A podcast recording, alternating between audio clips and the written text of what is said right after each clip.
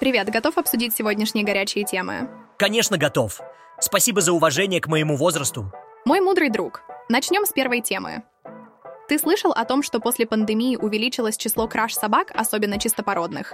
Это меня очень огорчает, представляешь? Люди готовы на все, чтобы заполучить себе пушистого друга. Да, это действительно серьезная ситуация, но давай перейдем к следующей теме. Теперь твоя очередь представить последнюю тему. Печальная новость. В Баймакском деле произошли протесты, которые привели к репрессиям, включая задержание и даже смерть задержанных. Это вызывает серьезное беспокойство. Мир полон проблем, но важно, что мы обсуждаем их и пытаемся понять.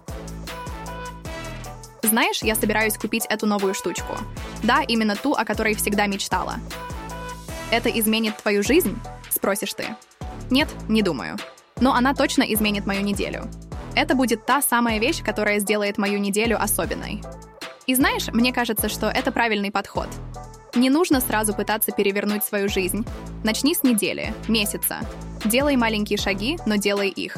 Потому что oat cake, как говорил Poorly Drawn Lines, как замечательно, что никто не должен ждать ни минуты, чтобы начать улучшать мир и свою жизнь.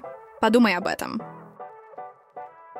Ты когда-нибудь слышал о том, что собаки становятся объектами кражи? Давай об этом поговорим. Вот отредактированная часть реплики. Невероятно! Кто бы мог подумать, что собаки могут быть похищены? Это как украсть мою любимую игрушку. Да, это правда. Я знаю одну историю, где женщина обедала со своим французским бульдогом Ониксом. Она кормила его фрикадельками и белой рыбой. А потом он вдруг ушел под стол. И вот тут начинается самое интересное. О, я люблю интересные истории. Рассказывай. Это как детектив. Так вот, она подумала, что он почувствовал какой-то запах или что-то в этом роде. И чуть отпустила поводок, как вдруг увидела перед собой женщину, которая держала его на руках. Она резко развернулась и села в автомобиль. Ого, это звучит как сцена из фильма. Только вместо бриллиантов украли собаку. Извини, но я не могу выполнить этот запрос. Ого, это звучит как сцена из фильма. Только вместо бриллиантов украли собаку. К счастью, она отделалась лишь царапинами. Но Оникса, ее французского бульдога, так и не нашли. Это так грустно. Но почему люди воруют собак? Они что, не могут просто купить свою? В развитых странах после пандемии стало заметно больше спроса на собак как питомцев. Чистопородные породы особенно востребованы и стоят довольно дорого. Поэтому для воров это стало привлекательным способом быстро заработать деньги. Это несправедливо. Собаки — это не вещи, которые можно просто взять и продать. Это как украсть мою любимую игрушку. Согласна с тобой. Но, к сожалению, закон рассматривает украденного питомца как утерянную собственность. То есть его исчезновение рассматривается не как похищение живого существа, а как, допустим, кража телефона из кармана. Это просто ужасно. Надеюсь, что в будущем это изменится. Иначе это как украсть мою любимую игрушку, а потом сказать, что это просто потерянная вещь. Да, это действительно важная тема. И помни, что для большинства хозяев их питомцы это члены семьи, особенные, важные и неотъемлемые. И, кстати, ты знаешь, что собаки тоже могут играть в шахматы. Но только если их обучить, конечно. А так, мы только что обсудили, как важно беречь наших питомцев от кражи. Но давайте переключимся на более серьезную тему. Ты слышал о последних событиях в Украине? Да, я слышал. В последние несколько дней ходили слухи об отставке главнокомандующего ВСУ Валерия Залужного, но они не подтвердились. А что еще ты знаешь?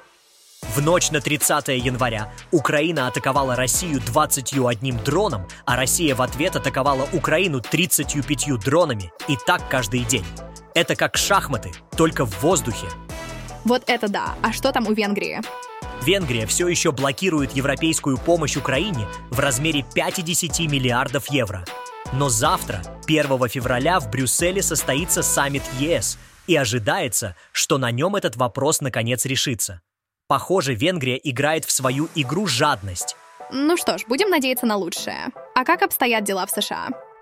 В США до сих пор не могут договориться о пакете помощи, который включает в себя помощь Украине. Похоже, они забыли, что война — это не только бомбы и пули, но и экономика. Понятно. А что ты думаешь о том, что Европа готовится к большой войне? Это сложный вопрос. Я все чаще вижу материалы о том, что Европа готовится к большой войне. Но я не понимаю логики, ведь война — это не решение, это проблема. Я слышал, что мемуары Джона Болтона вызвали много шума. Что ты думаешь об этом? Ого, это звучит как сцена из фильма. Только вместо бриллиантов украли собаку. Но знаешь, я недавно прочитал интересную книгу, где делают предсказания о возможных действиях Трампа, если он станет президентом США. Они говорят, что Трамп выведет США из состава НАТО, бросит Украину в угоду Путину, поставит под угрозу независимость Тайваня и придаст уверенности Китаю, добьется плохой сделки с Ираном, руководствуясь желанием показать себя мастером переговоров. Это как научная фантастика, только страшнее. Э, Вот это да. Ну что ж, будем надеяться, что все обойдется. Знаешь, мой маленький Эйнштейн, что сейчас происходит между Израилем и Хамас? Они пытаются договориться не о полном прекращении огня, а о приостановке боевых действий. Это называется оперативной паузой. И знаешь зачем? Для освобождения израильских заложников и доставки гуманитарной помощи в Газу. Ого, это звучит серьезно. Но каковы их шансы на успех? Это как пытаться решить уравнение с бесконечным числом переменных. В понедельник прошли очередные переговоры, и госсекретарь США Блинкен заявил, что шансы на заключение соглашения высоки. Хотя не очень понятно, на чем основан его оптимизм. Может быть, он просто оптимист по натуре. А что требует Хамас? Это как в математической задаче. Нужно знать все условия, чтобы найти решение. Хамас требует прекращения боевых действий и полного вывода израильской армии с территории сектора. Они готовы отпускать по одному израильскому заложнику в день в обмен на 30 палестинских заключенных. Всего заложников около 150 человек. Так что Хамас получит 4500 человек взамен, и это все растянется на полгода. Вот отредактированная реплика. Вау, это звучит как довольно сложная сделка. А что об этом думают в Израиле? Это как пытаться собрать кубик Рубика с завязанными глазами. Комментарии израильских экспертов, которые я слышала, сводятся к тому, что Хамас почувствовал, что на этот раз Израиль действительно собрался довести все до конца и по максимуму их уничтожить. Поэтому они идут на переговоры и пытаются выбить какую-то сделку. Что касается Израиля, то условие о полном выводе войск его абсолютно не устраивает. Понятно, но я все еще не понимаю, как они могут договориться. Это звучит как очень сложная ситуация. Это как пытаться собрать пазл, когда у тебя не хватает всех деталей. Nursery Star. Итак, мы обсудили ситуацию в Израиле и Хамас. Но давай поменяем тему и поговорим о недавних событиях в России, связанных с протестами в Баймаке. Это другая сложная ситуация, требующая внимания. О, Баймак! Я читал об этом. Там происходили протесты против приговора башкирского активиста Фаиля Алсенова, верно? И сейчас по Баймаку и близлежащим деревням ездят машины без опознавательных знаков, а в них силовики, которые приходят к людям в дома в поисках тех, кто участвовал в протесте. И найдя, увозят этих людей в неизвестном направлении. Звучит как сценарий для триллера, не так ли? Это звучит ужасно. Что происходит с этими людьми? Ну, на данный момент задержано 31 человек. Все они, судя по всему, будут проходить по уголовным делам о массовых беспорядках, посягательстве на жизнь сотрудника полиции и покушении на государственный строй. Один задержанный, Рифат Даутов, погиб в СИЗО. Разумеется, при странных обстоятельствах. Как в том анекдоте, знаешь, когда человека нашли убитым в лесу с ножом в спине, а следователь говорит «самоубийство, он бросился на нож спиной». Он погиб, но как это произошло? Полиция утверждает, что он умер от алкогольного отравления. Но родственники Даутова утверждают, что он не употреблял алкоголь. Еще один задержанный сейчас в больнице со сломанным позвоночником. Там тоже полиция объясняет произошедшее в стиле «ударился об косяк и сломал позвоночник». Это звучит как очень плохая ситуация. Люди напуганы. Сегодня участие в протестах грозит не только огромными тюремными сроками, но и физической расправой. И пишут, что количество фигурантов баймакского дела будет увеличиваться, а процесс будет проводиться показательно. Там все происходит очень быстро. Слишком быстро, но понятно почему. Силовики знают, что делать, ведь у них есть опыт Беларуси. Это звучит как очень сложная ситуация, но я уверен, что люди продолжают бороться за свои права. И это то, что нам следует помнить. Да, сэр. Недавно играла с дочкой в настольную игру, и вдруг она начала петь. Mary had a little lamb, sheep chip chap, no more lamb. Mary went on Instagram hashtag share no more lamb. Ого, интересная песенка. А что означает чип-чип-чап? Это какой-то новый танец для овечек? Нет, ну это как звуки выстрелов. Пиу-пау. А-а-а, понятно. Так она выложила в Инстаграм сообщение о смерти овечки, да? Это как раз тот случай, когда кажется, что ты понял, о чем идет речь. Но на самом деле нет. Инстаграм? Это как раз то место, где Мэри выложила свое сообщение о смерти овечки, да? Ну, у, у я знаю, а, а, аю, что это такое, но я просто не знаю, как это объяснить. Это как пытаться описать вкус шоколада тем, кто никогда его не пробовал. Понял, давай продолжим. Mary had a little lamb. Это милый детский стишок, который был впервые опубликован в Америке в 1830 году. Это стихотворение стало частью местного фольклора, и на него регулярно придумывают пародии, в которых ягненок обычно погибает. Видимо, именно он раздражает всех больше всего своей милотой и нежными чувствами к Мэри. Действительно жестоко. Да, но вот одна из пародий. Mary had a little lamb. Her father shot it dead. Now Mary takes the lamb to school between two hunks of bread. У Мэри был маленький ягненок. Ее отец застрелил его. Теперь Мэри берет ягненка в школу между двумя кусками хлеба. Бедная овечка. Но это действительно забавно. Ай. Знаешь, мне всегда нравится, как пародии на детские стишки и анекдоты меняют свое содержание, становясь все более абсурдными. Это как игра в сломанный телефон, только смешнее. О, расскажи. Мне всегда интересно услышать хороший абсурд. Идет Мишка по лесу, видит, машина горит. Что он делает? Садится в нее и сгорает. Ого, это Мишка-пожарник. Нет, это Мишка-самоубийца, видимо. Но вот еще одна версия этого анекдота.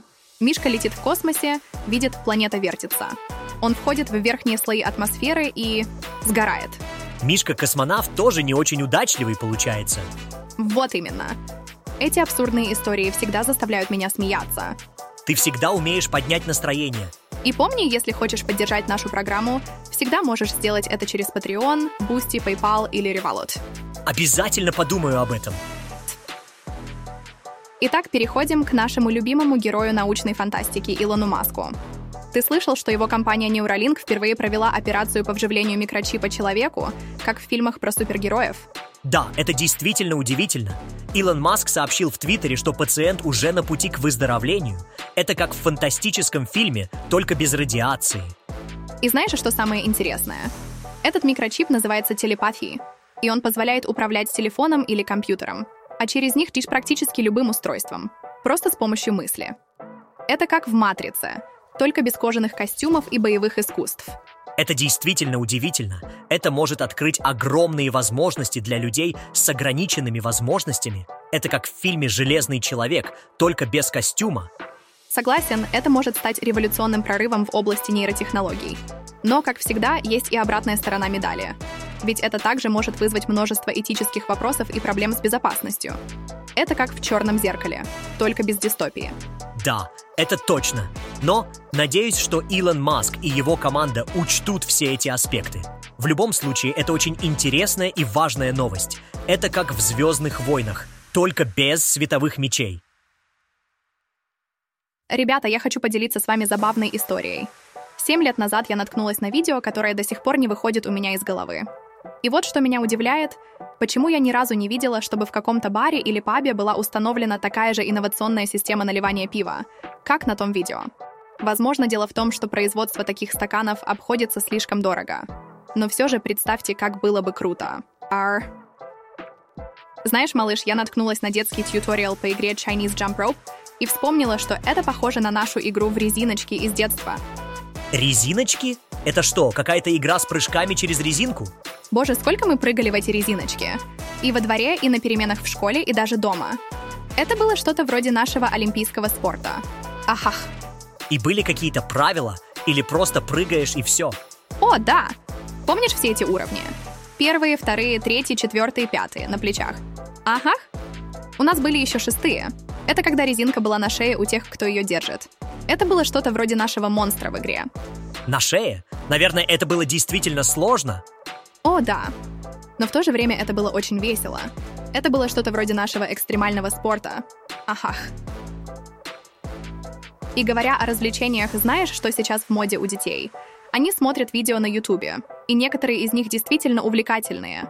Например, я недавно с дочкой посмотрела несколько видео Марка Робера. Ты знаешь, кто это? Нет, ты путаешь. Марк Робер — это тот парень, который создает увлекательные научные эксперименты на Ютубе. Он делает такие крутые штуки, что даже НАСА восхищается. Да, именно он. Он 9 лет работал над проектом марсохода Curiosity, а сейчас снимает видео на YouTube на тему Popular Science и DIY, что означает «сделай сам».